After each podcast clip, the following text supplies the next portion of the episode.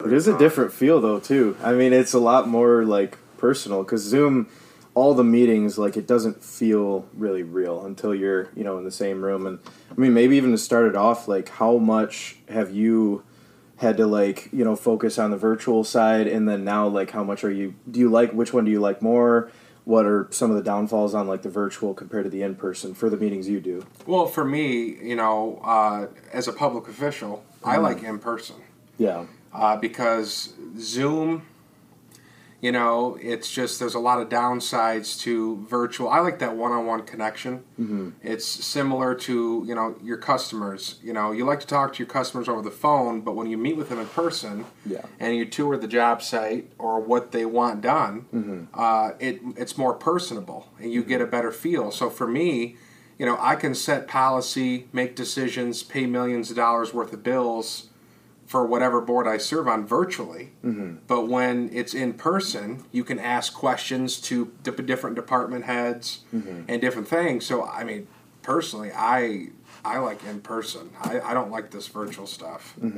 With any elected officials that were, like, I guess older, you know, in the older generation, maybe some people were pretty reluctant, I bet, with the technology. I mean, you probably had to do it for a little while, though, so how did that work out for some of the older people? Yeah, so, you know, us younger folks, we understand technology. You know, DTV, different things. We understand how to do different things, but you've got some of these older folks that serve on these different boards, and it's a learning curve for them. You know, I was on a meeting one time where someone didn't know their camera was on. Oh, yeah, I bet, yeah. So, you know, and when you're working with all these politicians and policymakers and people that make decisions, you know, I like to have fun with it. Yeah. You know, but there was this one time where we had a board meeting, not school board, a different board. As you know, I serve on many boards, and we'll get to some of that. Definitely. But the lady didn't know her camera was on, and she was, like, half naked. And I'm like, oh, my God. I'm like, okay, this is really interesting, because if, like, that was me, it'd be all over the TV. And then, you know, it's somebody else. But it has its downs and it has its upsides. Conveniency, when it's convenient. Like, so there's some days where I just want to be, you know, a young person. And I don't feel like going to a meeting. Right. I want to go do something else. So there's some times where I'm like, okay, I like that this is virtual, because then I can just turn my camera off, you know, attend the business or whatever, and not have to make a public appearance, because anytime I go, I get ready for it, you know. But when you're on Zoom and virtual, you could just kind of, you know, chime in, and when it's adjourned, you just click a button, you go right back to your day. So for conveniency purposes, I think technology, and also too with college. So I'm finishing up a semester at U of M Flint before potentially going to law school, and I think that us young people, I think the college respect for virtual, that's changed the whole course of how we learn, for sure. You know, because some courses, they want you to get, you know, the vaccine to appear on campus or whatever. I don't want to do that. I personally am not comfortable with it, so they make you take virtual classes. Yeah. So, you know, but for me, I like that, because then you go at your own pace, you don't have to report at certain times, whatever. So it's got its ups and downsides. Yeah, definitely.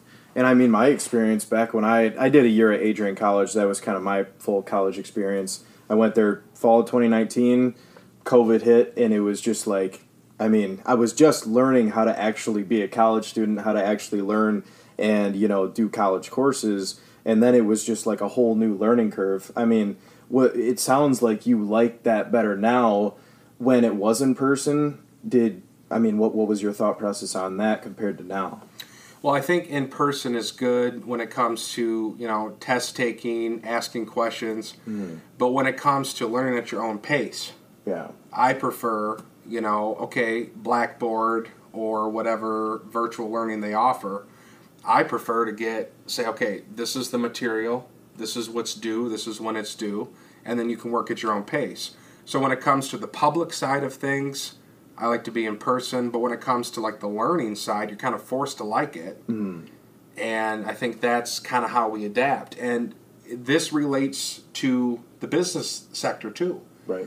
Because, I mean, for the longest time, if you want to go to the Secretary of State and get your tabs renewed, or if you want to you know, order something or whatever. It's all done. There's no more come in and visit. You know, a lot of businesses are translating to that method of operating too. We've done. I mean, that's pretty much the majority of the communicating that we do. It's almost all online, and I mean, we would love to meet some of these people in person, but I would even say 80, 90% of the new connections in the last year that we've gotten have all been virtual. So it's almost like, is this person real kind of thing? It makes you start kind of thinking, but you still get that connection. You still, you know, are able to get an in-depth conversation. It's not like, you know, texting, obviously, where you can't even read somebody's emotions or mannerisms, but it's a big different thing. But it's also, you know, there's that, you know, kind of a downfall thing, and then the positive, like we've seen, there's so many new avenues that open. There's so many new people that you can meet and connect with and network with, because now everybody is looking for that channel, which is nationwide. And I don't know if you have anything. Yeah, exactly. I was just going to kind of add on. So three of our biggest mentors so far, one of them is in California, one of them's in Texas, and one's in New York. And with COVID and how everything transitioned online, I'm not sure if we would have met them and went that route if it wasn't for just the force to virtual meetings and everything. Yeah. And like Austin was saying, at first it can be tough to kind of establish that personal connection, but after a while of talking to them, once you get to know them and everything, it almost feels like you've known each other for a while. And it's kind of cool in a way how everything's transferred a little bit, where it's almost that hybrid feel, kind of like with classes where you can choose. Well, in my position, I go to Florida State, so I can choose between online and in person. But in a sense, in the real world, you also have that choice if you want to do in person or online. And I think there's different situations where one's more advantageous than the other. And that was another question I was going to ask too. So the people that you deal with all of your different positions, are most of them local, or are there people in other states or other regions that you deal with? Well, that's a great question, because similar to what you just described, it's a fine line, because it's typically when you have a business or you're in politics, you're dealing with people that are local. And they if you have a seminar or something, they fly people in. Mm-hmm. So along the way, you serve on all these different boards, you get education, you go to seminars, conferences, and you learn. And one of the things I'm noticing in this transition between getting out of COVID is they are actually, instead of flying in the business leaders or speakers to come speak to people on different committees, different boards, different businesses, they're actually having them appear on Zoom. Wow. And to me, that's good in a way that maybe we would get someone we normally wouldn't get available to come to the state to speak. But it also takes away the opportunity to get a photo with somebody, mm-hmm. the opportunity to talk to someone one-on-one, because you're going to a conference, you're going to a seminar, and you want to hear someone live. You want to hear someone in person. And with the changes of everything, it's making it to where, okay, well, I'm in person. I'm coming here to expect to watch somebody, and they bring them in on Zoom. Mm-hmm. So it's good and bad. And it's a fine line, because with your business and with what I do, you know, if a resident has a concern or something in the community, or if you have a business colleague that has questions on how to work the app that you have or whatever, you want to be able to have that one-on-one connection with them. So it's a fine line, because you want to be able to know who your customers are, and in my case, know who your voters are, your constituents are, but you don't want to, you know, break that barrier of their respect too, because there's a lot of people that they do nothing but virtual. Yeah. And so you have to kind of learn that, okay, you know, there's a lot of people that just don't want to communicate with people anymore mm-hmm. in person because of the whole COVID. And I think we have to respect that. Right. And I've learned to respect that mm-hmm. because at the beginning I'm like, this is nuts. This is, I mean, I'm used to seeing people face to face. You know, if I have a training, if I have a guest speaker come in, if I want to do business with someone, I never get that one-on-one connection anymore. But I've learned to put the politics at the door and just respect that this is the way it's going to go from now on. Mm-hmm. And in my opinion, I don't think it's going anywhere. I think we're always going to have virtual business, virtual learning. I think it's always going to be a part of our culture, a part of our learning experience, a part of our business transactions. And that's important because, you know, a lot of people, they view some of these things as, well, I don't feel comfortable doing business with someone unless I know who they are, because there's a lot of scams nowadays. For sure. There's a lot of cyber problems. Yeah, with all the online communication going on, it's almost easier for people to lie their way into an advantageous position over a customer. And, which is very unfortunate, but it's there, and it's the truth. Yeah. Because what the business you guys do, because as you know, I'm big fans of your business. Appreciate supported it. Since Thank day, you. Thanks for being here, too. Yeah, supported it since day one. Davison made, I'm all about that. The thing is you've got people that are not willing to do business unless they know the company, they've done their research, and part of that research relates to this discussion on, you know, can they trust it? And they like to meet your customers. For example, you know, you guys work with a guy named Norm Fisher. He's one of my friends, and, you know, he talks very highly of your guys' company. He's, you know, a longtime local resident. And one of the comments he actually made to me was I go with this company because I know them. They've been there for me. I've seen them. I've seen their work in action. And most of the time, I'm watching the work they do.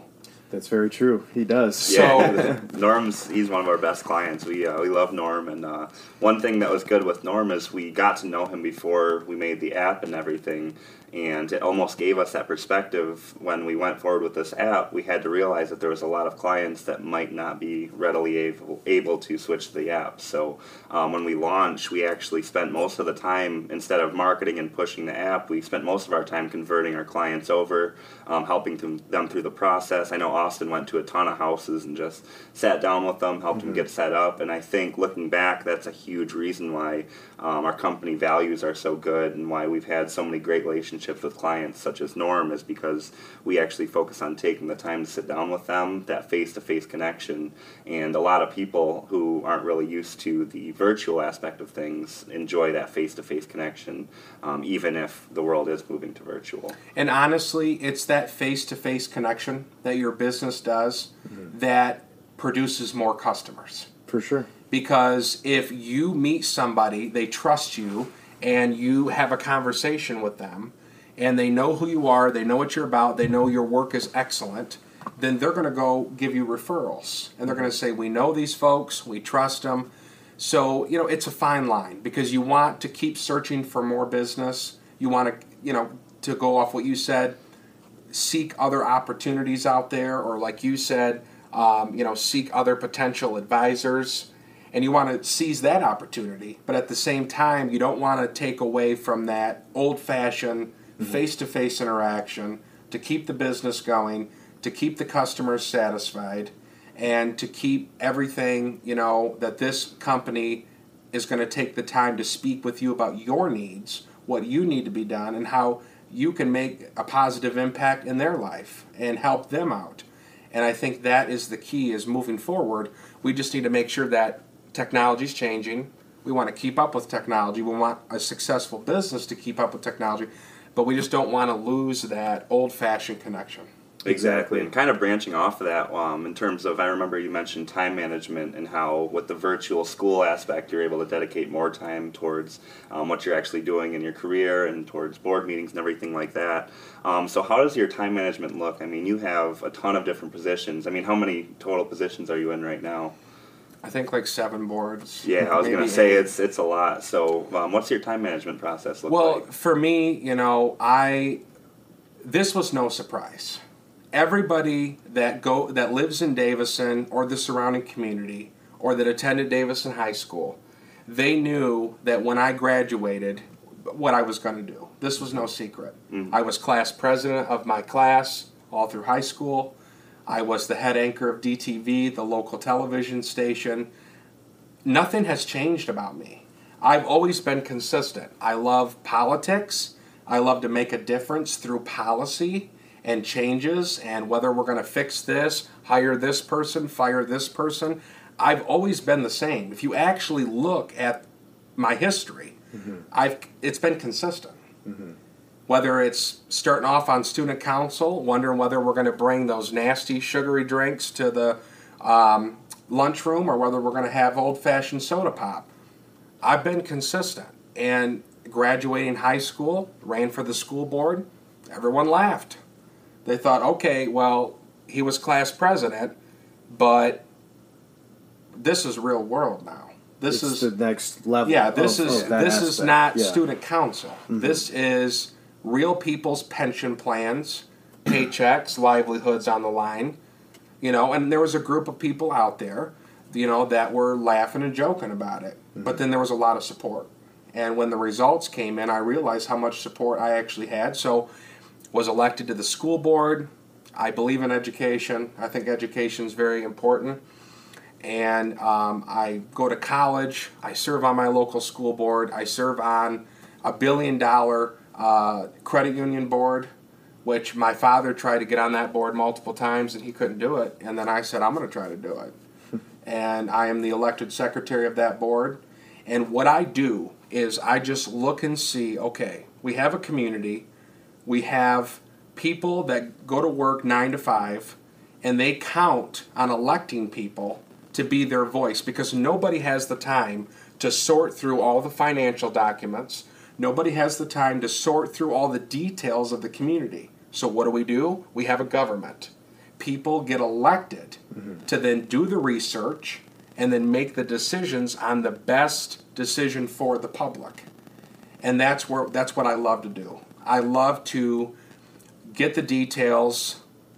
And if it's something that I'm not comfortable with or something that's not in the best interest of the public tax dollars, because remember, the public pays taxes, okay?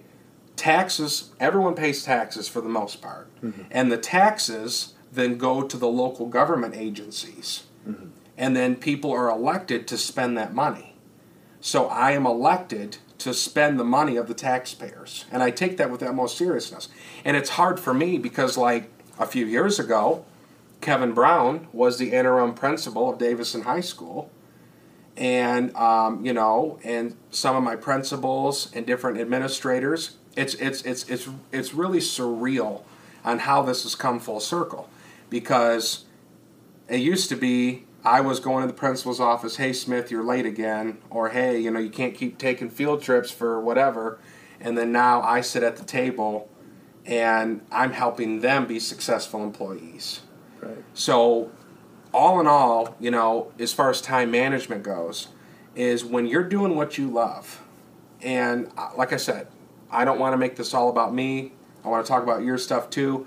But when you're doing what you love, and I know you can relate to this through the company, is it doesn't seem like time is a problem. Because I love my community, and I feel like if you make the best decisions over time, people will realize what you're trying to do, what you're trying to accomplish. And what I'm trying to accomplish is make Davison the best place to live, work, and play. Mm-hmm. I want a safe community. I want the best schools, and I'm always out there advocating for our schools, always. You know, we see it Lapeer, on social media, Carmen Ainsworth, whatever. I just want Davison to be the best, and I'm not going to sleep until it is. Mm-hmm. So that work got the attention of other boards. That we have a guy that's in Davison, and he's really making some waves. He's pissing a lot of people off because, I hate to break it to everyone, but if you actually break down the numbers and you get past the news media and the politics, you really realize that big decisions are being made. There are big things on the line. There are cover-ups. There are things that are being covered up from the public. Yeah. And there are some big things going on. So that work that I've done in the little town of Davison has been noticed by other county officials. So then I kind of start off at Davison, and then I branched out saying, okay, well, you've helped Davison. Now Genesee County needs help. Mm-hmm. And then my public service has expanded to Genesee County. And the more and more we dig into it, the more we realize that Genesee County is not the most ethical county. There's a lot of corruption. Mm-hmm. So we're working on different boards, and we're just trying to make the best decision. And once I got to a place to where, you know, I was in elected office, and I was able to give back. I wanted to start bringing other people along for the ride. So I ran like 52 people and encouraged them to run. Just said, hey, we need more people because there's a board of 7, but if you don't have so many votes, nothing gets passed. Or we have this position that's open that overlooks the parks and recreation, the police department. We need more people to come along for the ride and help us make decisions. So over the last couple of years, once I got elected and I started making some changes, I realized I need to inspire other people to do this. And it's kind of like the work Gas Money does, is, you know, you guys go out and set the tone. You started this. I watched it.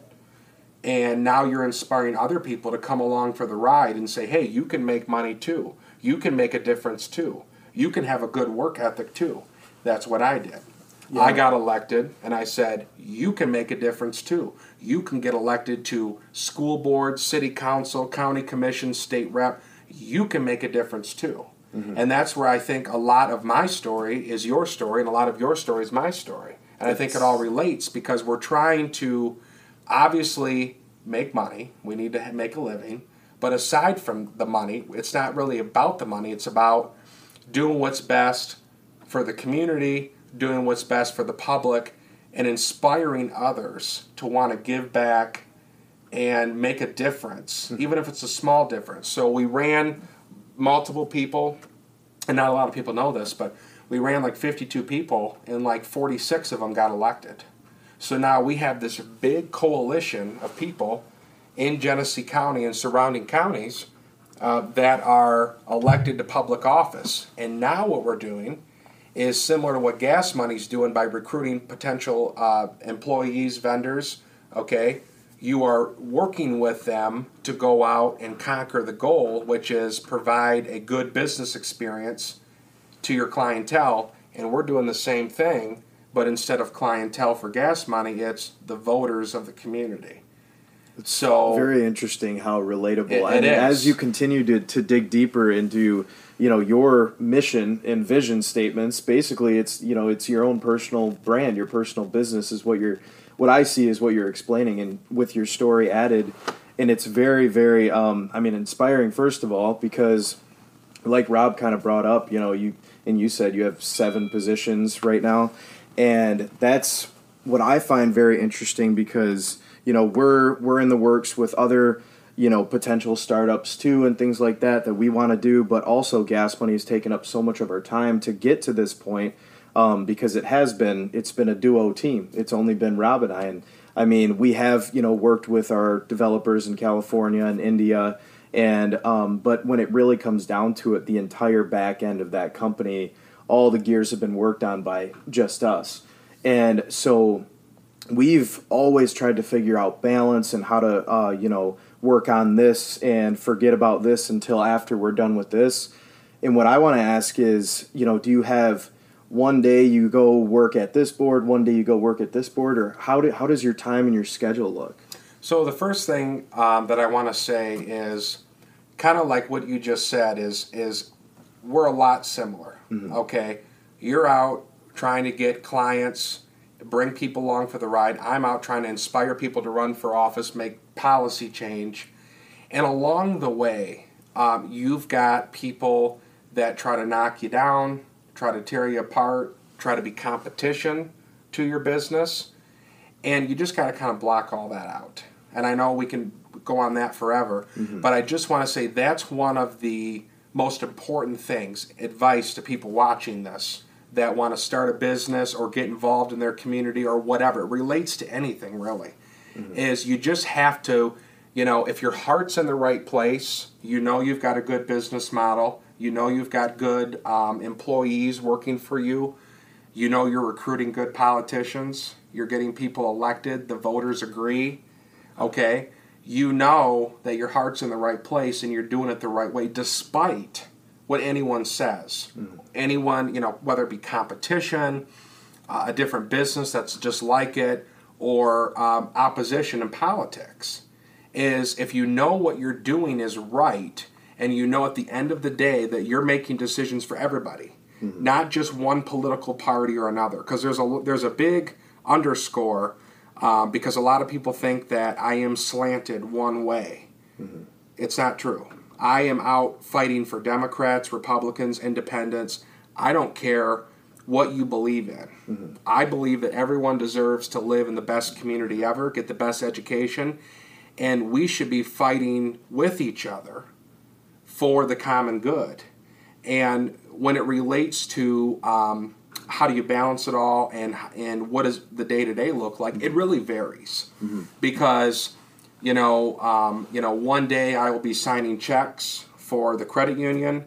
The other day I will, the same day I will be having a meeting for the school board, debating on who's going to be our next superintendent. Who do we want to lead the school district? And then that same night I get home at 10 o'clock and I've got an exam due at midnight, 11:59. And I'm scrambling to try to get an exam in by 11:59. Mm-hmm. And I just want to take my professors and shake them and say, listen, I'm taking a class about how to effectively get involved in the community. I'm already doing it, so cut me some slack. Yeah, and so it's a balance. But when you do what you love, I work better under pressure.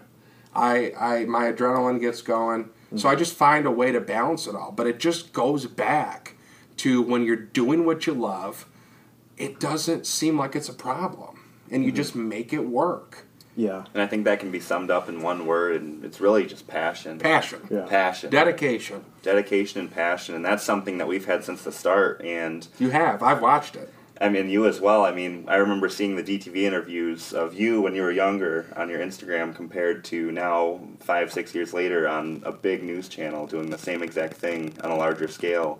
And in a way, that's kind of what we're working towards is at the start, we were just two guys trying to mow lawns, make some extra gas money. We saw that vision.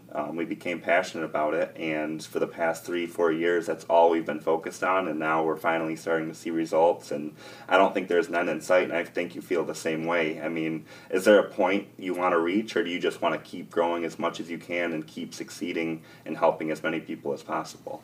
I think, I am big on being a Christian, mm-hmm. and I think that any business, any government seat you hold, that you have to have faith in God, that God is helping you, and I'm big on that. I know there's a lot of people in the community that, don't necessarily align with the same thing, but everyone's, can have their own beliefs, and I think you just have to let God guide you. You got to continue to be persistent. You got to kick mm-hmm. ass every day. Every 100%. Day. You got to, you got to get up. You got to ask, okay, what can I do today that will help further me for the betterment of tomorrow? Mm-hmm. And you just got to keep, there's going to be some days where you're going to have a setback and, you feel down about it, but you just got to get up and go kick butt. But what's amazing about the world we live in is the fact that, here I'm on the school board. Mm-hmm. I'm handing him his diploma, getting pictures with him at his graduation mm-hmm. over his graduating class. And now we're sitting here having a podcast with people we produce through our school system, graduates. Mm-hmm. And we're talking about how we can excel the community and our careers. And I think that is a testament of what this is all about is, you do what you need to do, but you go out into that real world, and it really starts. And that's what I'm trying to leave a mark. I think that's the biggest thing for me to answer that question in full scope is legacy. What legacy do you want to leave on this earth? Do you want to pay attention to the drama? Do you want to pay attention to the naysayers? Or do you want to leave a legacy that is superb, that's just superior, that wow, when he was on this earth or when she was on this earth, they made the best of it. Whether it be a business, whether it be politics, whether it be educating people, giving students the skills they need, whatever it is. And I think legacy is a huge word that's not really used anymore. Is because we're only this generation, and it's not just this generation, it's everybody. They're living in the moment. Mm-hmm. And they want to, they're just thinking about tomorrow. I'm thinking about the full scope of things. What legacy do you want to leave for your kids, your grandkids, your great-great-grandkids? And what I want to do is I want to inspire as many people as possible, get as many people elected as possible, and then they go out and make as many changes as possible, working with me.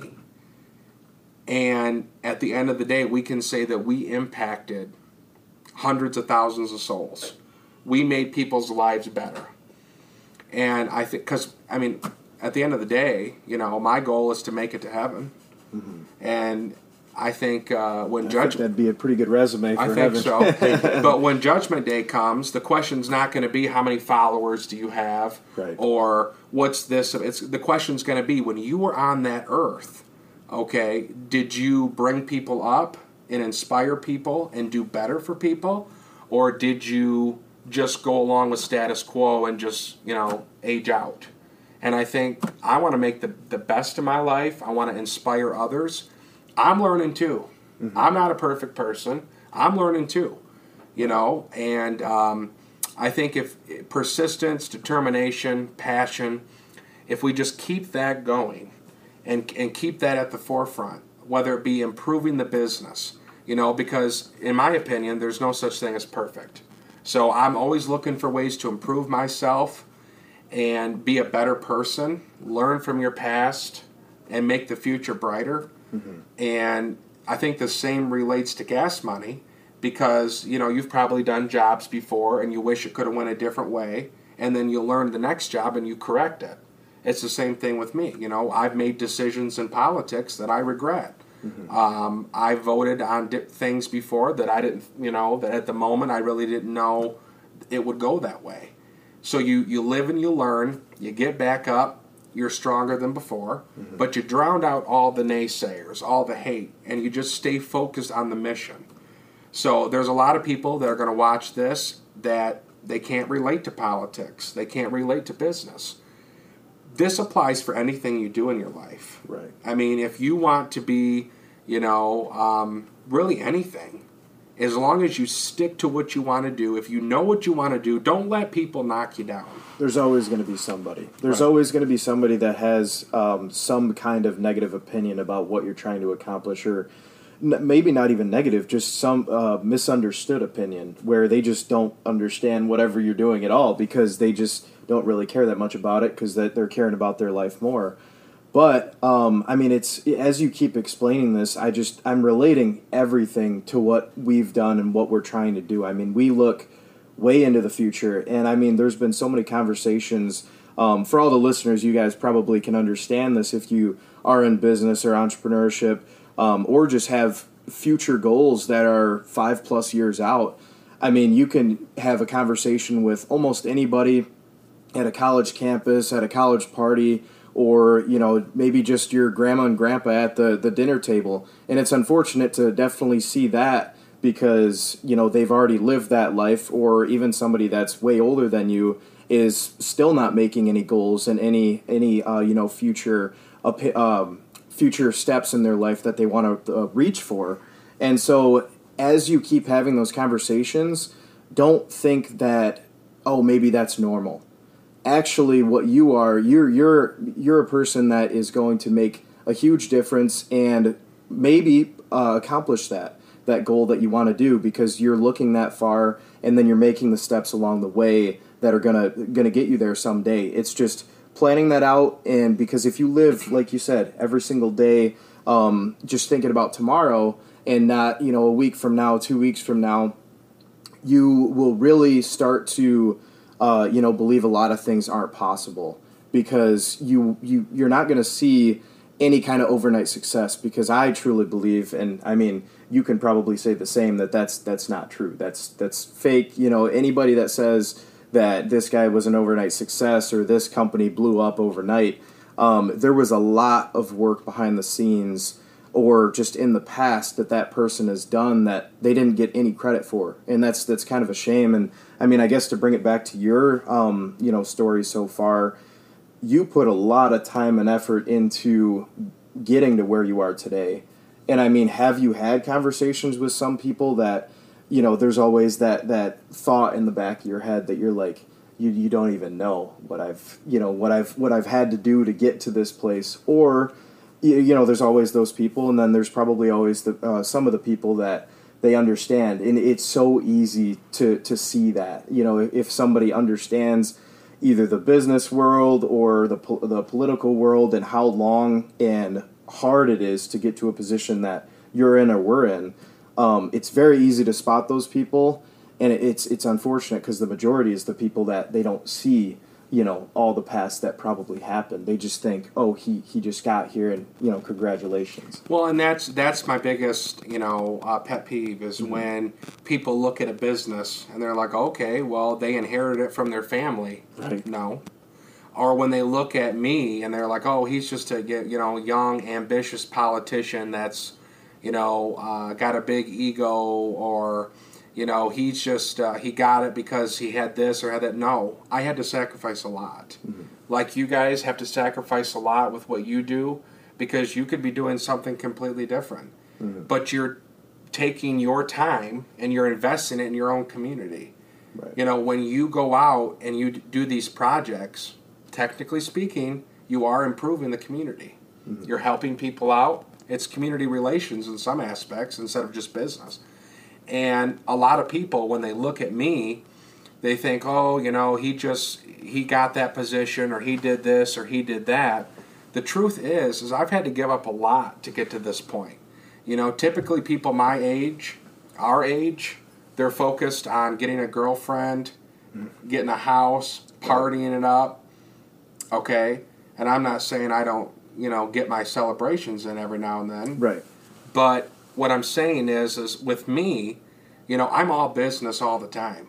Mm-hmm. I mean, I am always in a suit and tie, ready to go, ready to meet with people, ready to take a phone call from a resident saying, hey, we got a street light out, or a concerned parent saying, hey, this was taught to my kid, can you fix this, or whatever.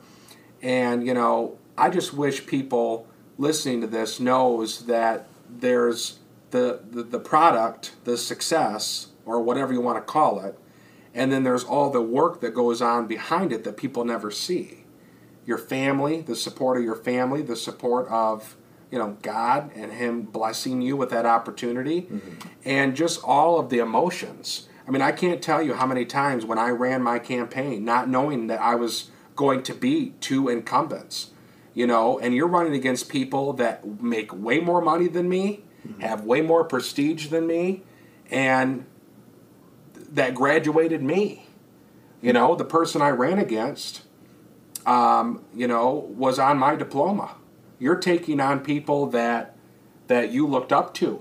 Mm-hmm. You're taking on people that, you know, were leaders of your time when you were a little kid. And there's a lot that goes into this. There's a lot of stress. Mm-hmm. You know, it's not all roses and daisies. Yeah, there's, I mean, a big one that comes to mind, a big emotion is overthinking. Because yeah. I feel like when you are put yourself in that position, there are so many things that come to your head, like, what if, you know, a lot, sometimes negative things, but it's all about being positive and really understanding that, you know, all that hard work, I mean, you're meant to be there because you put in that time that and made the sacrifices that nobody else was willing to do, or else they would have beaten you. So that's what it really comes down to. And I think the same for business. I mean, especially like with the competition, you know, we actually just experienced a recent competition, a recent competitor coming into play, which is great. I mean, we honestly... Gas Money's better, though. Yeah. Go ahead. And just the thing about competition, I love it. I mean, I've been a competitive person all my life, especially from sports. You know, I back in high school, just a little history lesson on me, I was kind of forced to start tennis by my friends that played on the tennis team my sophomore year. I'd never picked up a racket, and that's actually where I met Rob. We both got the last spot on the varsity team because they didn't have enough players. So they needed two more players, and we were awful. Like I said, we had both just picked up a racket. But that competitive edge that and that's, you know, you can do well in sports. I was able to work very hard to get to the one single spot and then also get some money off of a college education when I went. But that can go into all aspects of life. I mean, working however hard it takes and however long it takes to be able to get to your specific goal. And that's why goals are so important. And kind of what I wanted to wrap back around on a completely different side of things, but just kind of breaking down like your approach to how you've gotten to where you are with the sign guy. So you being the putting out all those dang signs, how like everywhere. I mean, there might be a secret that you can't explain, but like it's very interesting to me on how you do it. It's crazy. Well, it just goes back to what you just said. Competitive. Mm-hmm. I'm competitive. Mm-hmm. So if I want to win an election, I am going to have visibility, mm-hmm. and I think that's what's helped the public get to know who I am, because they see someone so ambitious out right. there working, mm-hmm. knocking doors. I mean, I lost like 40 pounds during that campaign. I knocked like 5,000 doors, going door to door. And that was tough for me because I'm not one of them, go to the gym, post pictures, all this stuff. I feel like that's hard for a lot of people. Just yeah, I mean, I parked my car at the beginning of a subdivision, mm-hmm. and I would knock until I knocked the whole community. Mm-hmm. And, I mean, that's over 56,000 voters. So I couldn't reach all of them. So I had to send some in the mail. But, you know, that goes back to the beginning of this. We talk about virtual in person. I think mm-hmm. the reason I am in the seats I am is because of those one-on-one contacts. Mm-hmm. And I think that's why you guys have repetitive customers, because you've made that one-on-one relationship with them. So, I mean, if you're out pounding the pavement, you know, wearing out two pairs of shoes like I have too, and you are talking to voters, constantly engaging people, they'll put up a sign for you because they see someone who's hardworking. Mm-hmm. If you've noticed, all the criticism of Gas Money or the criticism of Matt Smith or whatever, there's not one slice of criticism that we don't give it our all. Right.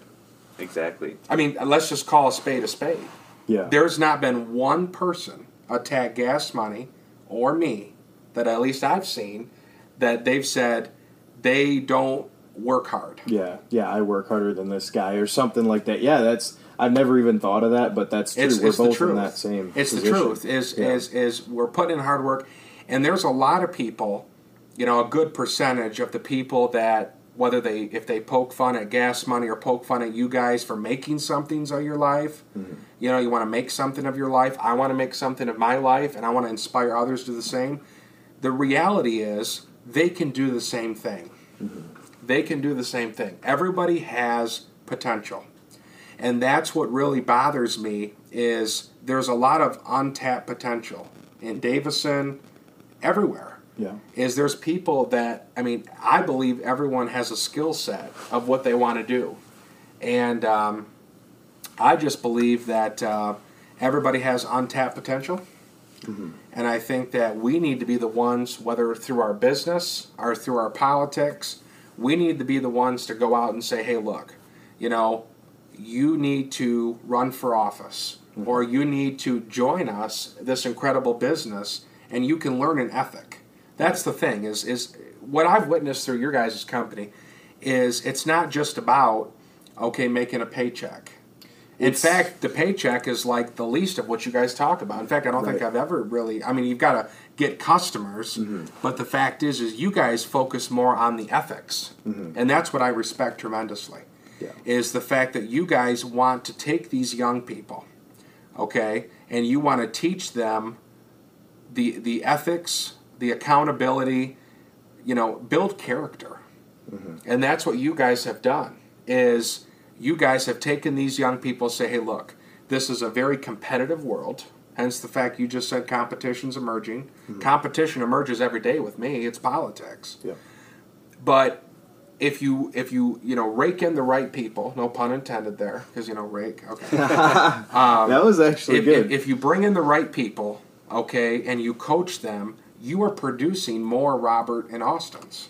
Exactly, and that's, you said it perfectly. That's essentially what our mission is, and you mentioned a couple of the points, but we want, a lot of people see Gas Money as just a platform you can go on and get a service done, which it is, but it goes way deeper than that, and that's where our brand comes in. What we've been doing with our podcast, with our merch, with everything is we want our contractors, these young adults that are hardworking, motivated, aspiring wanting to do good in their careers or start business of their own, mm-hmm. and we want them to use Gas Money as a platform for them to interact with clients, build their communication skills, become good leaders, and just learn what it means to run a business and chase your dreams. Chase your dreams. Yeah. Just aspire to inspire. That's another big one. Exactly. But just kind of using this platform to help them start business of their own. And a lot of people who have talked to us, especially when we first started out, they're like, so you're just going to mow lawns the rest of your life? And we kind of laugh it off. But at the end of the day, any Gas Money contractor that's either mowing lawns or shoveling driveways, at the surface level, everybody just sees them as doing service jobs. But deep down, they're actually building experiences that they might use one day to start their own business or excel in their career. And I think that ties in with what you're doing in politics, is trying to inspire these young entrepreneurs or young politicians or young adults that might not have an idea of what they want to do in life, and giving them that push to actually go out and try something on their own. And it's really inspiring just to see how both of us connect like that. Well, to bounce off that, I have just a quick funny story. So we're talking about your business, successful business. I'm talking about politics. They both relate in the aspect of we're trying to inspire people to unleash their potential and be a part of something amazing, whether it be government or the business. Mm-hmm. Okay, and I know Gas Money focuses on younger folks. In politics, it could range, but typically I, as a young person in politics, have focused on, younger folks. Yeah. So there was a lady in 2020, her name was Mary Miller in Davison Township. Davison Township, so you got your city of Davison, then Davison Township is everything around it. So like Menards, D&W Window, that's all Davison Township. Davison Township's bigger than the city of Davison. Okay. So I had a friend. Her name was Mary Miller. She was 89 years old. Okay. And I said, "You lived an incredible life." And she's like, "Oh boy, I know where this is going." I said, "You need to run for office." And she said, "I'm 89 years old. Why would I run for office? I'm almost 90 years old." Mm-hmm. And I said, "Because you are a burst of energy. You would be great as the township clerk, who is in charge of the records, like different records, And I said, you need to give it a shot. I said, you really don't know if you can win." So this relates to what you're saying off of inspiring younger folks, whatever. But in my profession, I've actually managed to get an 89-year-old elected. So what happened is she ran, she paid her $100 filing fee. Mm-hmm. She got on the ballot, and she had no confidence, really, in the election process. Mm-hmm. And I said, "But you are a great person. You got a great name, Mary Miller. It's a great name in politics. Stick your name on the ballot." I said, you might not win. I said, in fact, I'll take it a step further. Okay, you probably won't get this seat, but let's just try it and see what's going on." So she runs in a competitive field against like 3 or 4 people. No one in Davison has ever heard of her before, but she put herself out there. She put her resume. She tapped that potential that I'm talking about. So on election night, in the primary, and then in the general, I get a phone call from Mary Miller. Mm-hmm. And mind you, I've got all these other races going on. I'm watching county races, local school board races. The township clerk was just one little percentage point of all these races I'm watching. Mm-hmm. So I get a call from Mary Miller, and she calls me, and she says, "Matthew, why is my picture on the news with a checkbox next to it?" I said, "Hold on, wait a second." Pull up the numbers. She won by 11 votes. She won the election, becoming the oldest elected official in Genesee County history. And now we're working on getting a bench named after her in the town. She's passed away, bless her heart. But, I mean, come on. Anybody can do anything they put their mind to. Exactly. Whether you're young, old, or anything in between. Mm-hmm. And I can't imagine how good that must feel from your perspective. It was a great, amazing feeling. And honestly, the young people and stuff that have their minds made up about different politics, or the older folks, that was just like a full circle moment for me. That, wait a second, this is not just a young movement or an old movement. This is an everybody movement. You can take everybody along for the ride, inspire everybody from 18 years old to 89 years old. Mm-hmm. You can bring everyone along for the ride.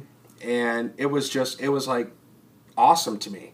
And then she got elected, and at 90 years old, she came to work every day, and she had the perfect attendance record, and she turned out to be one of the hardest working elected officials for us. That's awesome. At 90 years old. That's awesome, and just the parallels we've seen. I know we've mentioned multiple already, but we also, when we started Gas Money, we thought our main focus was going to be the 16 and 24-year-olds, and that came to light. That's true. That's our main focus. We're focused on empowering young adults. What we didn't realize is we're also branching out to older clients, right, who are elderly, who have no experience with using technology. And I know I brushed on this before, but we'd have clients who didn't know how to download an app on their smartphone. I don't walk them through. Most of them don't have smartphones. Yeah, most of them don't. Well, the crazy part is there was some people that had a smartphone and all they did was like call. It would be like their son or daughter or grandson would just show them. They were like, oh, I don't. All I want to do is call because every time I click a new button, I mess it up. You know, that's I would hear that so much, and you can keep going with that. Yeah, so basically what we did is, I know I explained it earlier, but we'd go out there, we'd sit down with them, and they'd say, I can't use an app. I don't know how to do this. Mm-hmm. And we'd say, we're here to help you out. You should be able to use an app after we talk to you, and if not, we'll still work for you. 99% of the people, all elderly, at least 60, 65 years old, after we sat down with them, taught them how to download the app.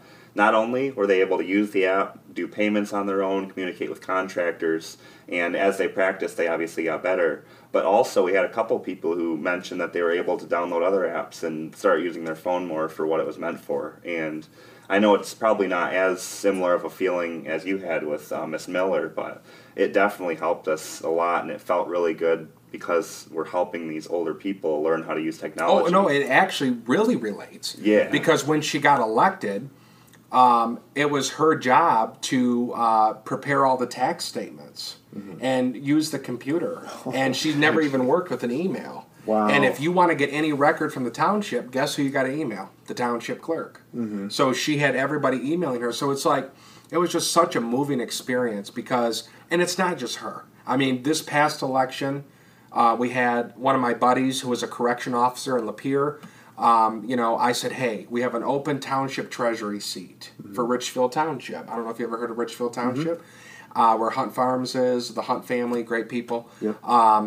And in Richfield Township, there was an open treasury seat. So we ran Mr. Green for treasurer, mm-hmm, and he won by 10 votes. And now he is starting the process of working on getting tax bills prepped and everything, but I mean, I could go on and on, but the Green story, the Miller story, that's what I love to do. Is there's just so many people that I've ran for public office, yeah, and they've won. Like I said, we've ran like 50-some-odd people, and 40-some-odd have got elected, and that's only in the last 2 years. Mm-hmm. And I'm going to continue to do this, and we're going to continue to inspire people all across Lapeer, Genesee, Oakland, and most recently, the person that's been watching me do this forever, inspire people to run and do this, was my mother. Yes. Congratulations. Well, congratulations to you. Yes. And so I said, Mom, I said, you've been watching me run people for a long time, change our local government for the better. Mm-hmm. Now it's time for maybe you to run. And she's like, I would never get elected. You know, all the people out there, they don't want me. I mean, I said, but just put your name out there. Put your name out there, run for office, and just see what happens. So Mott community college is one of the largest community colleges in Michigan, and it services all of Lapeer County, Genesee County, Oakland County, and Livingston County. So it's a big district. It's a bigger board than what I serve on. Mm-hmm. And that's what she said. She said, son, you know, why would you run me for a larger board than what you serve on? You know, that would make me like ahead of you or something. I said, I don't care. I ain't in this for the rank. I mean, eventually one day maybe I'll look at a higher office or whatever. But I said, I'm all about inspiring people and getting people elected and making changes. So she puts her name on the ballot. She runs against two very popular incumbents, mm-hmm, that have held that seat for a very long time. They had the UAW behind them. I mean, and the election results came in. We were driving down the road, and we both just start crying. Because, yes, I do have an emotional side. I'm not all... You know, I have a heart, and we're driving down the road, and she was declared the winner on all the radio stations, TV stations, and we refreshed the numbers, and every time we refreshed the numbers, she would gain 10,000 votes. I'm like, holy shit. Wow. So all in totality, she got about 74,000 votes. That's got to feel really powerful, because growing up, I'm sure your mom was one of your greatest supporters. That's all she did was support me. And then now I'm watching my mom get like way more votes than me. It's a lot of votes. And now like everybody in Lapeer County loves her, Genesee County. I'm like, maybe you were meant to do this, but that's why I'm in this. Because if someone comes along and they're part of me coaching them and they turn out to be better, that's what I want. I want people, I'm not looking to, there's a big misconception about me. I'm not looking to always be the best or do the best. I love what I do. I want to keep doing it. I'm going to protect my elected seat.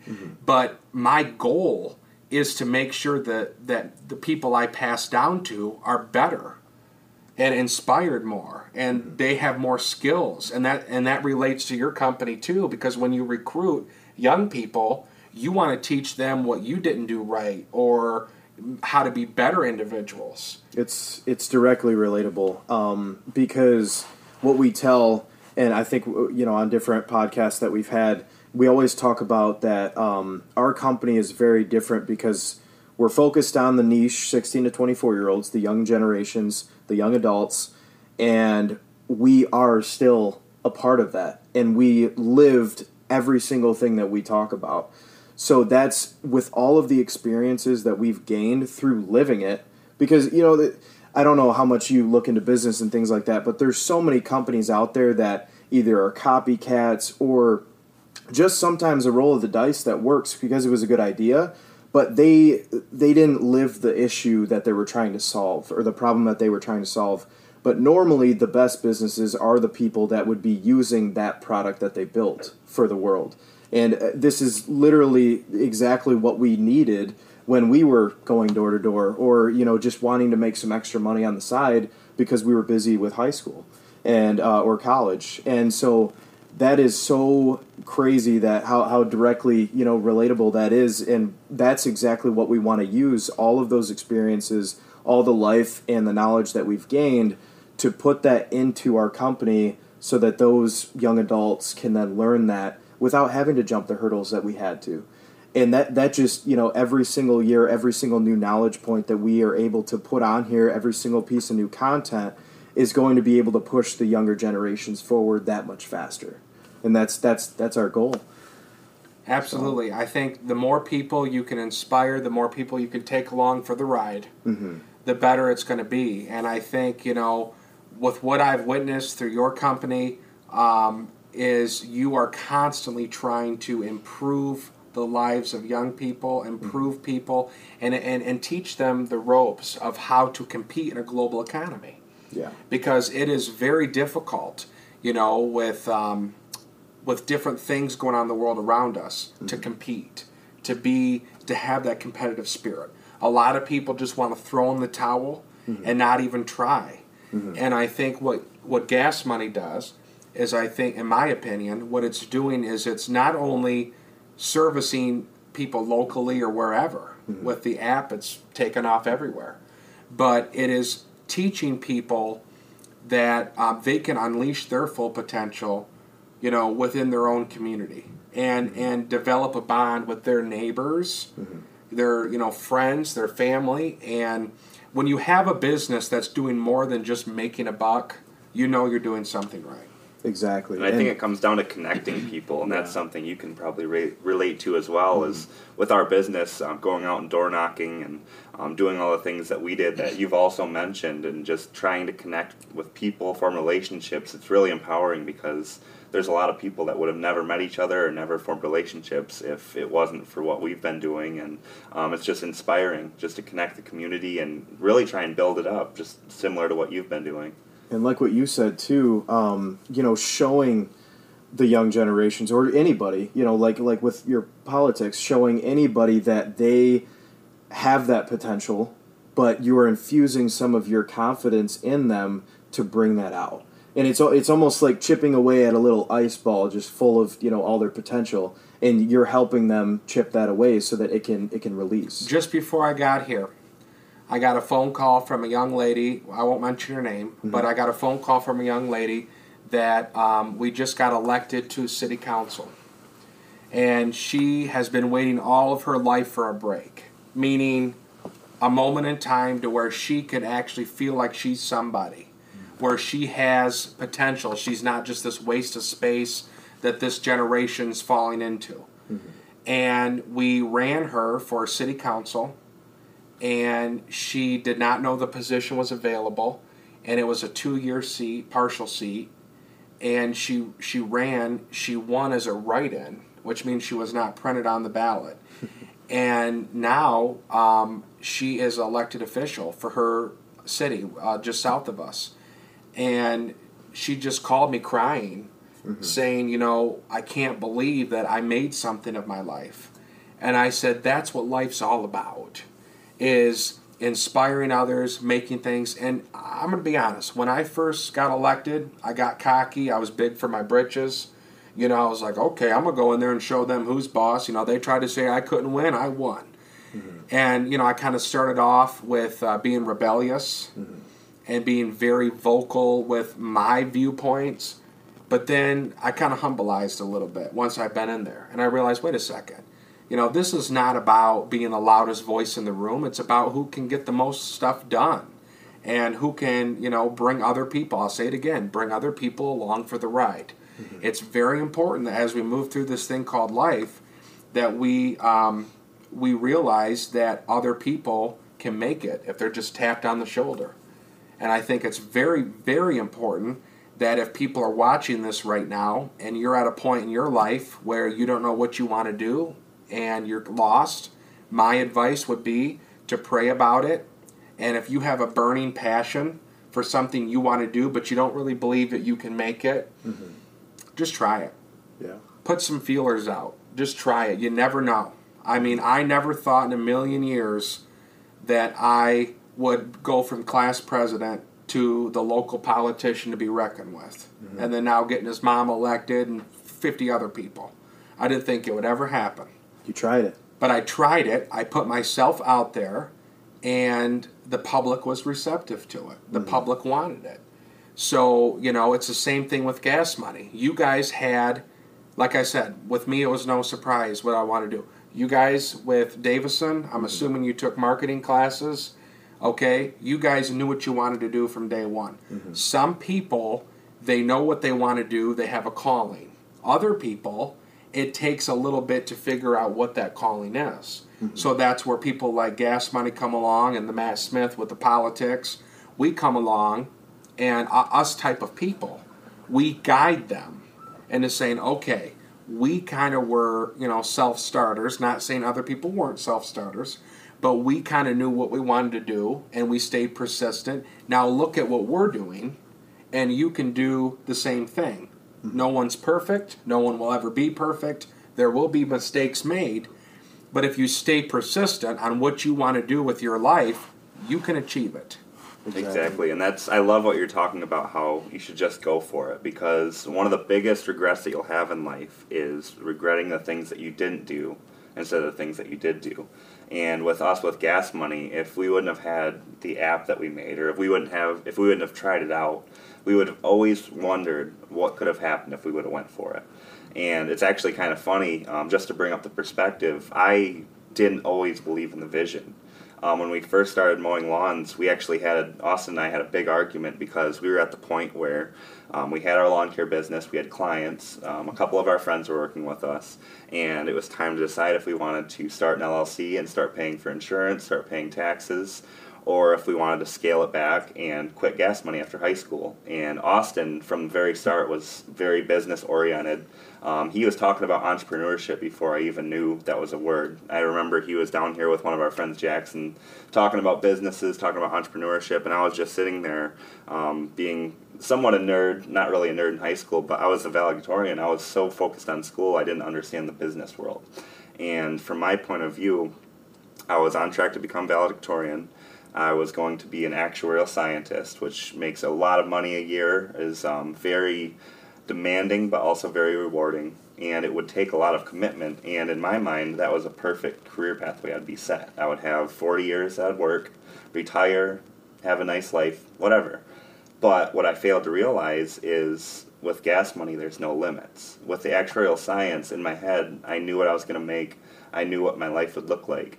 And at the time when we were starting Gas Money and making that decision if we wanted to go forward or quit, it was really difficult for me because I didn't know what the future would look like if I went forward with Gas Money. And I remember it vividly. I know Austin does too. We were in my old house and we had an argument. We were yelling. I don't know if we were yelling, but we were pretty. Oh yeah, I mean, we were pretty heated. My voice was definitely raised. Yeah.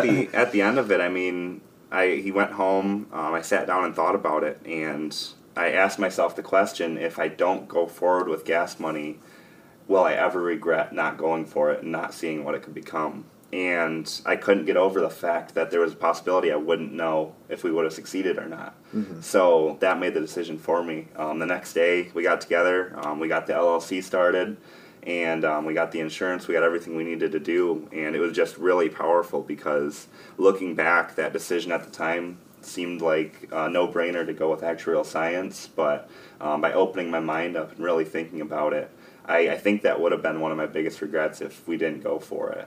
And it's just crazy because sometimes it takes a little push, like you've mentioned, and that's what we're trying to do, to open your mind up and really just set out and do something on your own. So that was kind of my perspective from it. And absolutely. I mean, if you look at all success stories, and I'm not saying that, I mean, we're a work in success. We're working towards it. I ain't saying we're perfect. Yeah. We're working towards it. We're doing something with our life. That's the most important thing. Mm-hmm. Is if you look at the people that knock us or whatever, they're not really doing anything with their life. We're working towards a goal. Mm-hmm.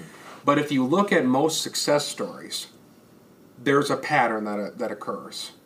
Okay? They had their life all planned for this, and then the success came when they took the risk. Right. And I think that's very important. And for you, you know, you could have had all of this and just focused on that, but you chose to do this, and there's a reason that you did that. I believe everything happens for reason and faith. Yep. So for me, okay, I could have listened to some of my advisors, some of my people, and say, you know, don't run for this office. You'll never win. Mm-hmm. What if I would have not ran?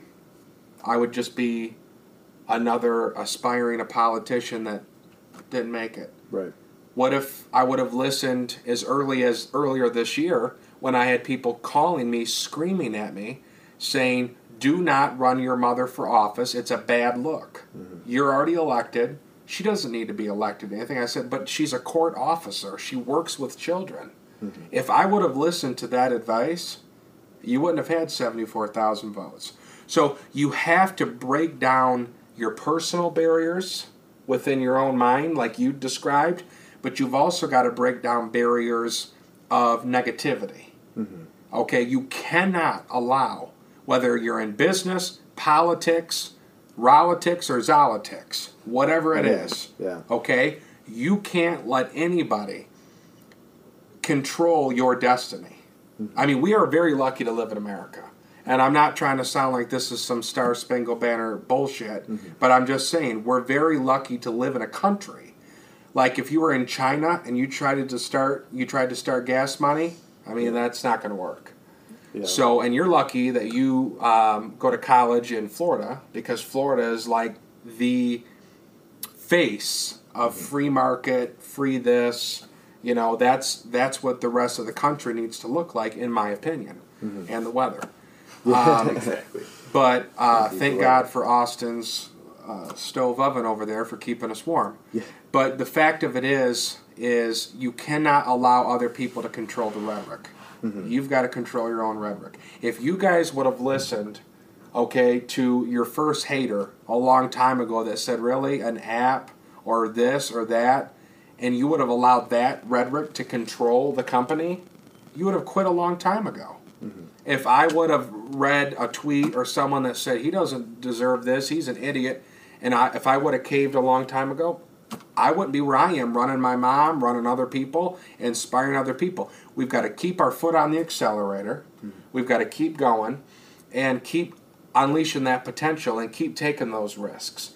You know, what is the saying? You know, high risk, high reward? Well, no risk, no reward. Yeah, that. Yep. Okay. So that saying right there, I think that's important. I think it's important to take risks.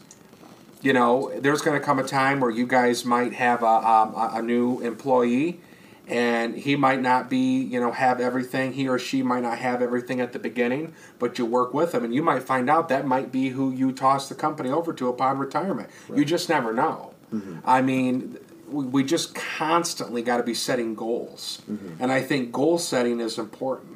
Yeah. Because I think, you know, you can't achieve anything if you have no formula of how to get there.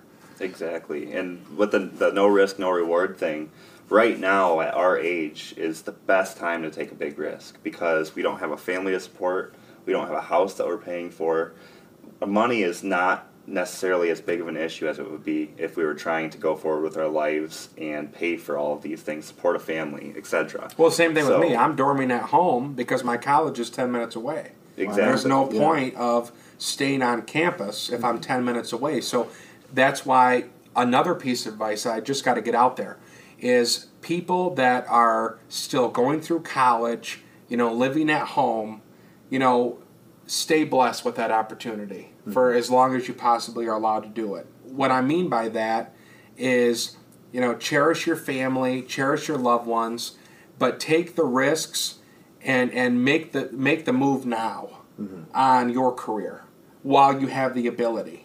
Because once you have to start going into the workforce full time, paying your consumer's power bill, your electricity bill, all of those extra expenses, it becomes very difficult to start a business because you don't have the time to do it because you're working 60, 80 hours a week. Right. So the earlier the better. If you're watching this right now and you have not taken that initial leap into success, okay, now's the time to do it.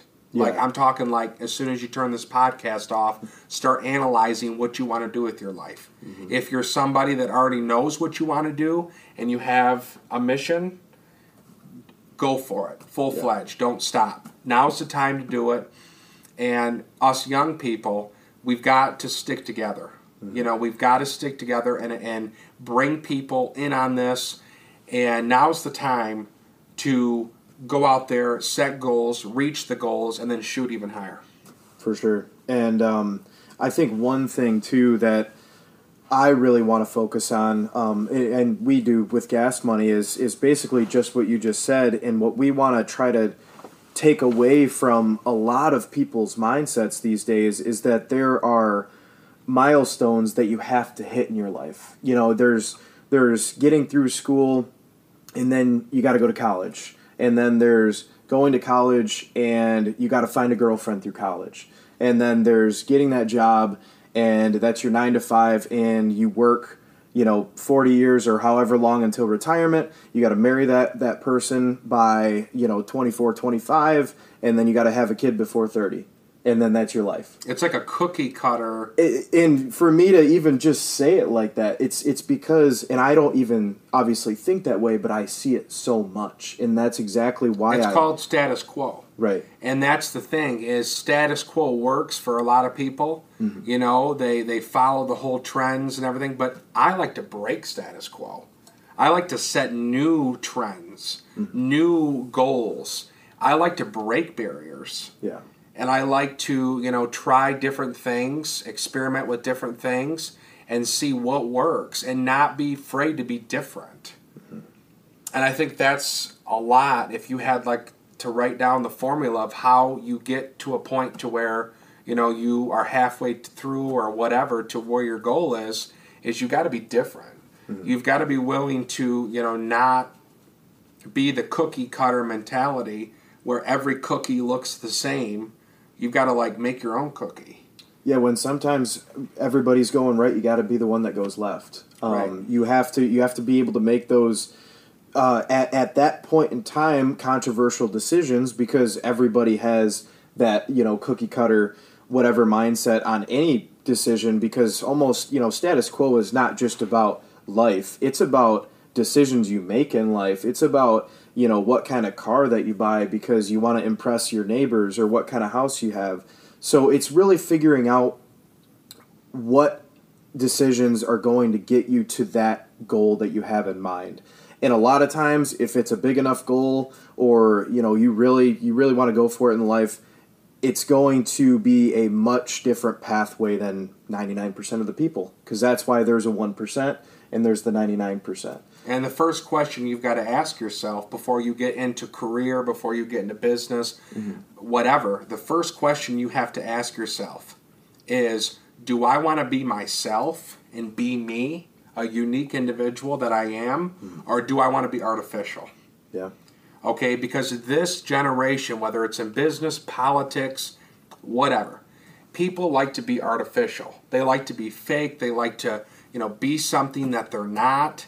And that's a turnoff. And in the end, it's just going to cost you, mm-hmm. because you have to be true to yourself of who you truly are, because then everything else just falls into place. Mm-hmm. So, yeah, being yourself comes with its downsides. You do stupid stuff sometimes, whatever. Mm-hmm. Just be yourself. If you want to do something, do something. If you want to be with that person, be with that person. Just do what you believe in your heart is right. Because if you're happy with yourself, you're going to have a better outcome. And that really relates to business success and overall success. Mm-hmm. Exactly. You got to be happy with yourself, because if you're not happy with yourself, then nobody else is going to be happy with you. Right. And if you try and fit in with the status quo, with that cookie cutter type thing, there's a lot of times where you might not necessarily fit into that. And that's kind of what I learned through Gas Money and doing business, is that I grew up my whole entire life thinking I was meant to go into a career, I was meant to do this, I was meant to do that. And then I realized that that wasn't me. That's not what I wanted to do with my life. I was just doing that because as somebody who's going to be the valedictorian, everybody's going to expect me to go to a nice school, to get a high-paying career, and be set. And frankly, right now with Gas Money, we've been working hard, and I know Matthew mentioned it earlier. We're not successful yet. We're working on it. We've had little successes. Success and progress, all it's of us. Success and all progress. And we're successful. We are successful in a way that we've had success. And I think this is universal, whether you're in a career, whether you're in business, whether you're in entrepreneurship or politics, is once you experience one small victory, you become even more hungry for the next victory. That's right. And then the next victory, and the next one after that. We talked, actually, we have this new segment on our podcast where we do like 20-minute or less conversations every week. We're trying to, keep the content going, so that's going to really help us, and basically focus on one topic, and we call it Weekly Insights. So we give our most insightfulness on that one topic. And we just got off of this week's, which was open-mindedness. And I know in politics, you probably have seen the most closed-minded people, and you probably have experience with open-minded people, which I hope you have, and I know you have, because you've probably met so many people. But give me that whole, spiel of yours, because now it sounds like you've definitely gotten yourself into be a lot more, I mean, maybe that's the misunderstanding from the public, that you're closed-minded, but I mean, give me that understanding of yourself on open-mindedness and just trying to work your way to what you're trying to get to through that. Yeah, so when I first started in politics, mm-hmm. I knew what I wanted, and I knew when I wanted it. Mm-hmm. I wanted to win an election, and I wanted to prove everybody wrong that was against me. Obviously, there was more people for me than against me because I got elected.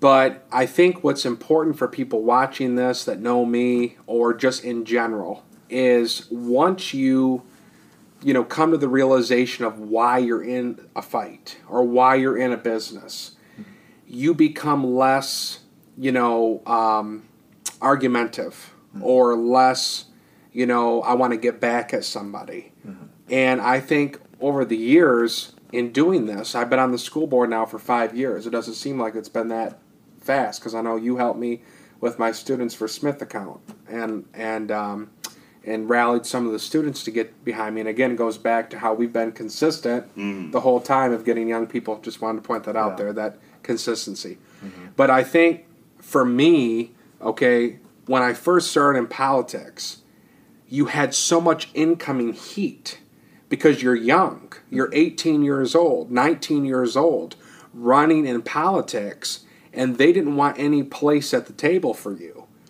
And it just puts up a defense mechanism of, I finally proved people wrong. But once I've been doing this for a long time and I've heard all these different opinions, I think the public would be shocked of how much actual nonpartisan I've become.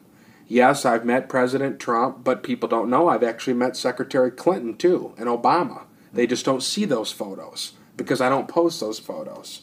Mm-hmm. Okay, back when I was like really political towards one party.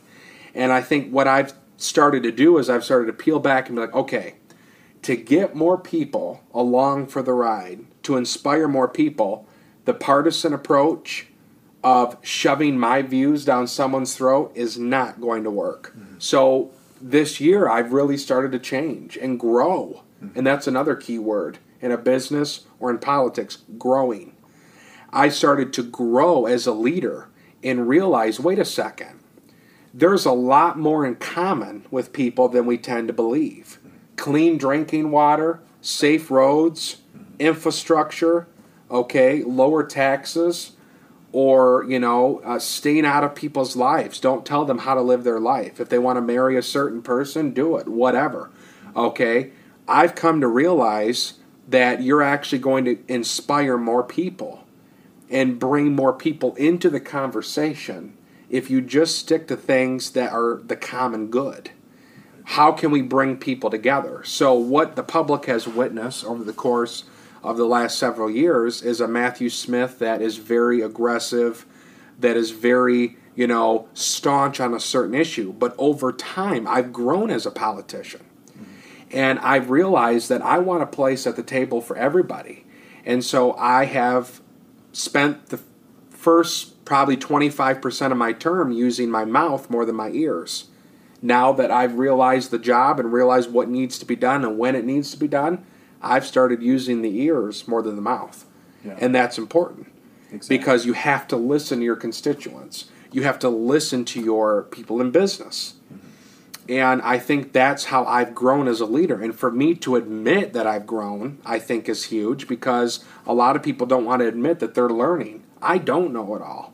I'm sure you guys can admit the same. You're learning, too, in your business. Nobody knows everything. And I'm growing as a leader. And I realize if my goal, if my real goal is to be elected official in politics, make good policy for the public, make good changes for the public, and run other people and include them, to make changes, if that's my goal and my end goal is to be really successful in government, mm-hmm. and have other people be successful in government, then having a big ego and having a big chip on the shoulder is not going to get you anywhere. It's going to create more haters, mm-hmm. and it's going to create people that just say, well, he's not approachable. So I've grown as a leader, and I want to be the approachable politician that people can come to with a problem. And we see it all the time. I mean, every day I wake up, I've got 20, 30 issues that people are hitting me with that I want to help them with, mm-hmm. whether it's their kids' education, whether it's something at all these other boards I serve on. I mean, I've got a very wide resume of different things. But I think the bottom line is if we want to inspire more people, we have to respect them. Yeah. We have to respect their viewpoints. And like I said, the beginning of my term, I've talked more than I've listened. Mm-hmm. And I've just tried to always constantly prove myself. And what I've been missing this whole time is, instead of trying to prove yourself, if you do the good work, that is the proof. Mm-hmm. Yeah. That is the proof. It speaks for itself when you don't have to speak. It speaks for itself. Yeah. So that's what I've realized is politics and government and life is not about talking points. It's not about talking to people or trying to always prove yourself that you are trying to do something. Go out and show people. Right. Go out, get 50 people elected. Turn those 50 people into politicians that are now giving back to hundreds of thousands of people. Okay? And with my elected seat, put your money where your mouth is. Give back. Let your actions be proving yourself. Stop trying to be something you're not. Mm-hmm. Stop trying to always, prove yourself to people that you are something. Screw that. Mm-hmm. Okay? Go out, do what you were elected to do what thousands of people put you in that seat to do, and if you do what you're supposed to do and you include everybody and stop dividing people, R's, D's, red, blue, okay, Just help everybody. Lift everybody up. Okay, now there's going to be times where I am opinionated. Mm-hmm. There's going to be times where I disagree with a decision, and I will be vocal. I will get on the evening news and hoot and holler about it. Okay? But that's because that's my passion. Back to the word passion. That's my passion coming out. But it's on issues that other people watching the news, eating their TV dinner, like, yep, there's Matt Smith fighting again. But this time, it's for the right reasons. And that's what growing as a leader is about, growing as a person. Is you have to be willing to make changes to yourself that are still who you are. And that's what I've done, is I've realized that, wait a second, this is a lot easier than what it tends to be. If you just do what you're supposed to do and don't always pick fights with people, you know, find common ground. Now, like I said, there's going to be times where I can't vote for something. I'm a no vote. I feel like something's corrupt. I feel like something's not ethical. And I'm just going to vote no and explain why I voted no. And over time, people will understand why I made that decision. But nobody's perfect. Nobody's pretending to be perfect. And to bring this whole thing home, if people just stick to who they are, grow as a person, grow as a leader, and make it to where you're not trying to prove yourself to people. Your actions, your hard work, your determination will be the mouthpiece instead of the divisive rhetoric or the divisive culture of the different issues out there. And that's what I've learned as a leader.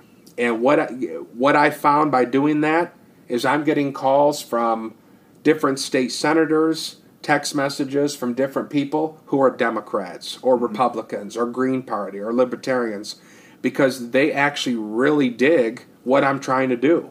I'm trying to fight for everybody, you know, and bring everybody into the conversation.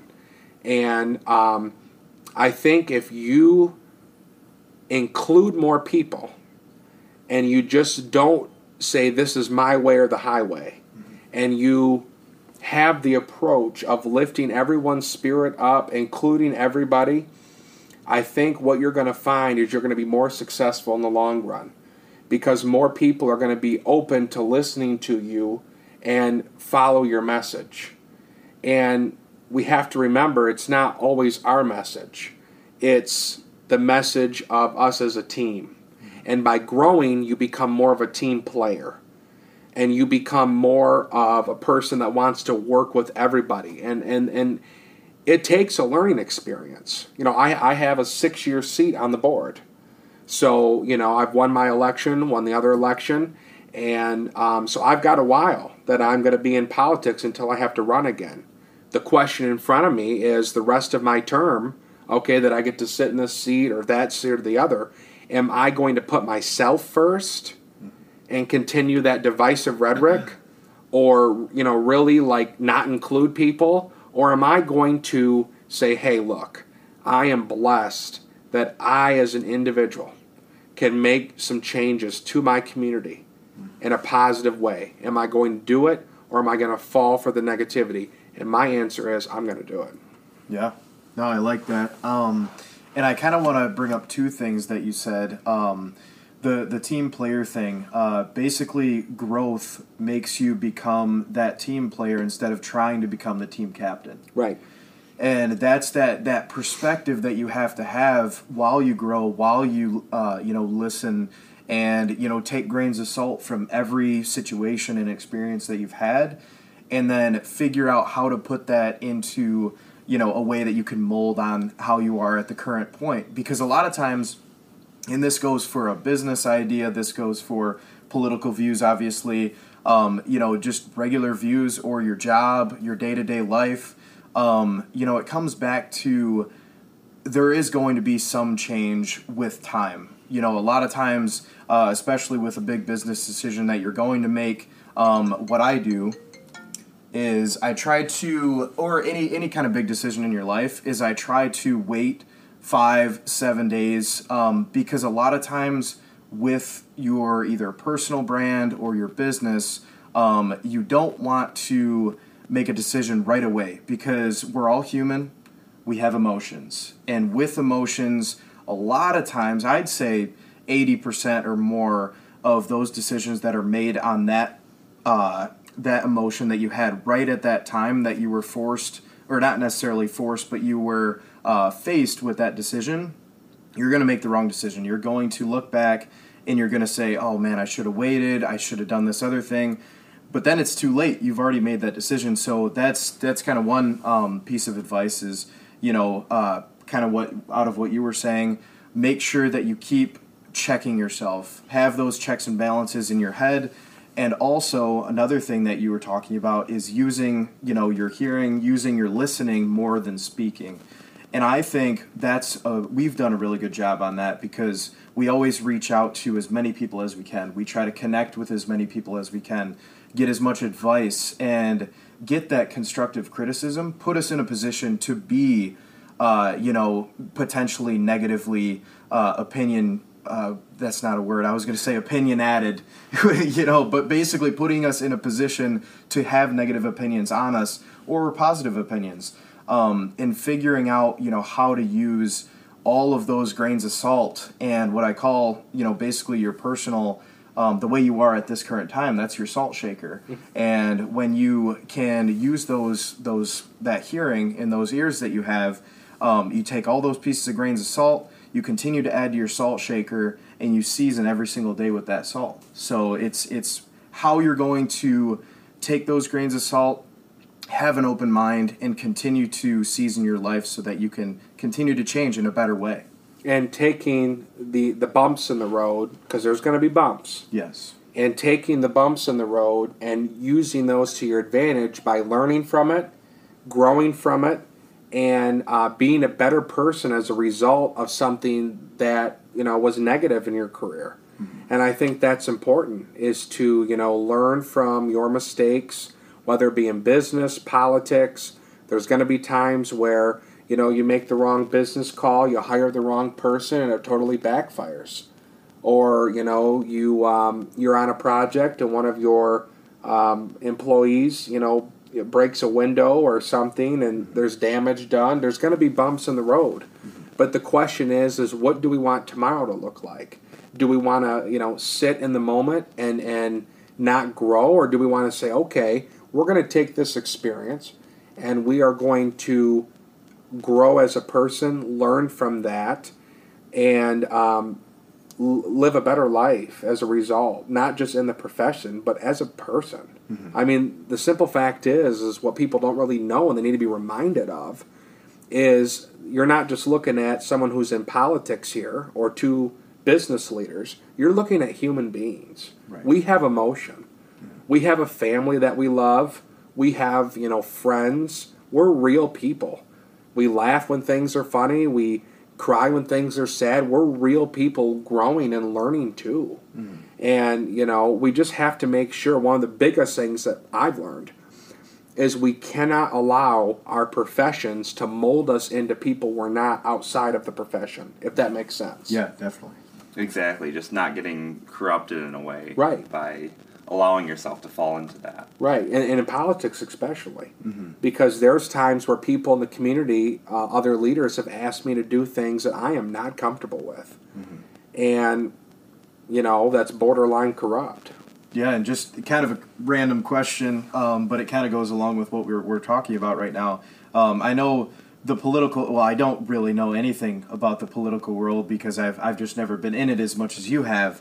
But all that I've seen just from, you know, either the media or just, you know, things that I've heard down the grapevine and things like that, it's a crazy industry, if you want to call it an industry.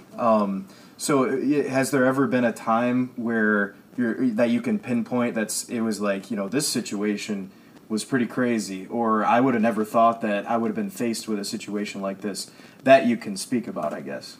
Yeah, I mean, there's just so many. Uh-huh. I mean, and the thing is you've got to remember, too, you've got other groups other than people working against you. You know, you've got sometimes in some cases the media doesn't necessarily report what's going on or whatever, but there are a lot of times where they try to come after my family. They try to come after my, me personally. I don't really care when people come after me. That's expected with the territory. Mm-hmm.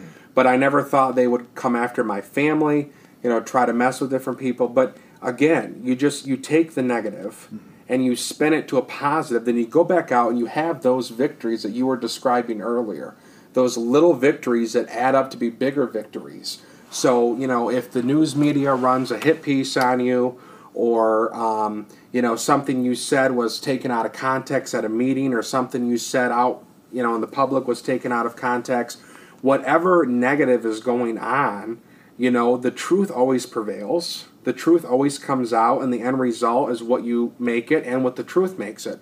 But what I like to do is every single time there's something negative said about me or what I'm doing, and I'm sure you can see this in business, anytime you get a negative comment, a negative review, anything, what I like to do, instead of sitting and pouting about it, I like to go out and rock it out and do more good things, more positive things.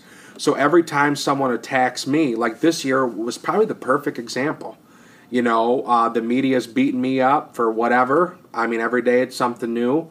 And, people are trying to remove me from my seat, and it's just real negative. What did I do despite all that?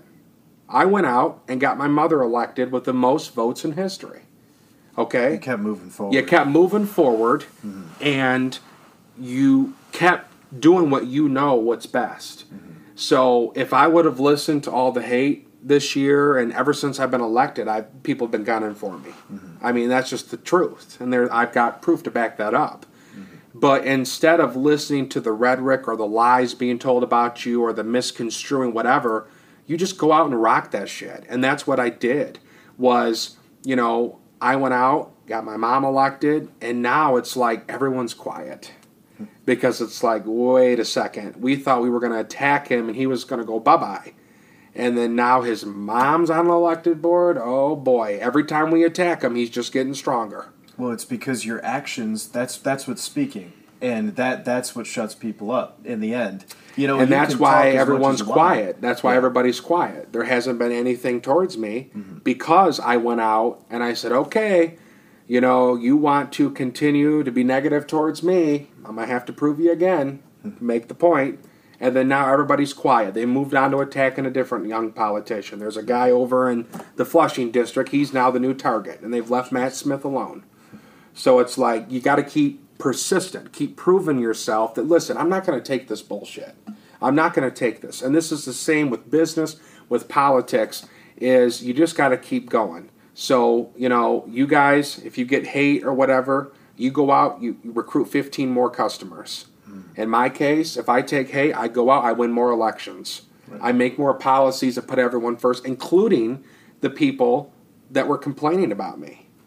Because, again, if I'm truly in this for the right reasons, the right thing to do. If I'm truly in this for the right reasons, then the decisions I make are going to be good even for the naysayers. Mm-hmm. So if you just keep pumping full of positive and doing positive things, they're going to be like, well, we've tried to destroy him. We've tried to do everything we possibly can to make him crumble. But he always, when he gets knocked down, he gets back up again, and he's becoming stronger. So we might not want to mess with him anymore. Mm-hmm. And that's what you got to do. You just got to stay persistent, put your foot on the accelerator, prove people wrong, but do it in a way where it's not revengeful, it's tactful. Mm-hmm. Do it in a way that what you are doing is not out of spite, it's out of, for the betterment of the community. For example, me getting my mother elected, okay, is revenge to them, so they think, but really I did it because she's going to be what's best for students, what's best for faculty. So you can still make your point by staying positive. So when people, talk about gas money, or if they do, I mean, I'm not saying I've seen a specific example. Everything I've seen has been positive. But as an example, when someone tries to take you down and smear you, or say, this company did this, or they lie in a review and say you left nails in the driveway or something stupid, for example. Right. And it's not true, just brush it off. Keep going. And prove your case through your success. Exactly. Yeah. for sure. I mean, well, that's well said. That's all I got to say. But I mean, with that being said, too, it's pretty crazy. I think for the viewers, one thing I want to tell you how what we've done is to get to this point, especially in a knowledge sense, because yes, Rob's done some business classes at FSU. Yes, we've done a couple of things in high school. But realistically, I truly believe 90% of our knowledge and experience and our skill set that we have today is from jumping in and having those experiences. And with that being said, is what you're seeing now is how life really works. It's how you can learn, you can build your life and move forward in your life from learning from somebody that you know you probably didn't even know in your head, or a separate industry that you didn't even think in your head could align. But you're seeing right now a major example of two, what you probably have thought when you got on this podcast, two probably completely different things with business and politics, because a lot of times, you know, with that being said, you don't always want to connect those, but they are completely aligned through this conversation. And so don't be afraid. When you're reaching out to people, we always advocate to find mentors, find people that you can, like I said, keep getting those grains of salt to put in your salt shaker. Don't be afraid to reach out to people that, you know, maybe not even be in what you think the same, you know, parallel as you. But lo and behold, tonight we have found that out in many, many examples, that there are complete parallels to what you guys might have thought were different industries in general. So that was just a little bit of my thought on the whole night in general. I mean, do you have anything else? You've talked to the camera a lot, which is awesome, and the people that are listening, just for the young generations, you know, what do you have to say right now to them other than what you've already said? Well, I think a lot of people that live in our community, most of them know me, know what I'm about. They either like me, don't like me. But I think the message that I'm trying to convey through this podcast is there's a lot of people that are more alike than we think. In this world, we have a lot more in common than we have differences. And I think moving forward, and I'm learning this too, because I know some of my actions when it comes to politics. When I first got elected, I thought I knew everything. I thought that, you know, it was going to be easy, but you learn and you grow. And what I've learned is we need to start building bridges with each other. We need to start lifting each other up. We need to start being friends with people. Reach out to people you graduated with. Don't lose contact with those people. You know, keep your family involved in your life. Find out what you want to do. If there's something that you've always wanted to do, but the finances weren't there or the drive wasn't there, you know, reach out to Rob and Austin. Reach out to me. Okay, you've got three individuals here on this podcast that want to help people. We truly want to help people. And the simple fact is if we have more inspiration moving forward than division, whether it be business, politics, there's going to be competition in politics and business, whether we like it or not. That's just the nature of the beast. But in some respects, politicians and business leaders, do we want to endorse that division or endorse inspiration? And I think the consensus from this podcast is there's a lot more in common with people than we really think. And I could just imagine the other stories that are out there. Mm-hmm. If people just connect the dots. And I think moving forward, what people need to do is just be there for your friends, be there for each other, but most importantly, don't sit back and let the days go by to chase your dreams. Chase your dreams. Chase your dreams. I got to be a little bit politically correct. Chase your dreams, go out there, do what you want to do, don't take no for an answer. Take risks. And sometimes you feel like, okay, this is never going to happen. Okay, I wanted to meet the former presidents. I wrote them a letter. Okay, I got to meet all of them. Never thought it was going to happen. Mm-hmm. You know, you've got to take risks. Put yourself out there. Put your name out there. Apply for that job. Start that business. You know, grow as a person. Continuously learn. You know, pick up a book, read a book. You know, look at different examples of what goes wrong with people and what goes right and learn from that. Mm-hmm. But most importantly, you know, you have to stay persistent in what you want to accomplish. And you have to, you know, stay on the right path. Don't take status quo for an answer. There's a lot of discussion tonight on status quo, that everything has to be done a certain way. Just know one thing. This is your life. This is your story. This is your destiny. And you are the author. Couldn't have said it better myself. That was awesome. And before we go, what are some socials or ways people can get a hold of you if they'd like to connect? Sure. I'm on Facebook, just Matthew Smith on Facebook. And then on Twitter, Instagram, the rest, it's at Matthew with two T's, Smith Jr. Awesome. Right. Well, thank you so much for coming on. This was an awesome podcast. We're almost at 2 hours. Ton of value points in this, and I'm sure we'll be getting you back on soon. And just like Matthew said, if there's anybody out there who has their own ideas and wants to connect, we're also looking to bring new guests on the podcast as well, whether you're in school or college or in your career or have a business of your own. If you think you could add any value to this podcast and just bring on a new perspective, please feel free to reach out to us. But and if you want to run for office, call me. Yes, exactly. Well, thank you again, Mr. Smith. Thank you. It was a pleasure as always. Thank you very much. Awesome. All right, and as we always say, go get that gas money.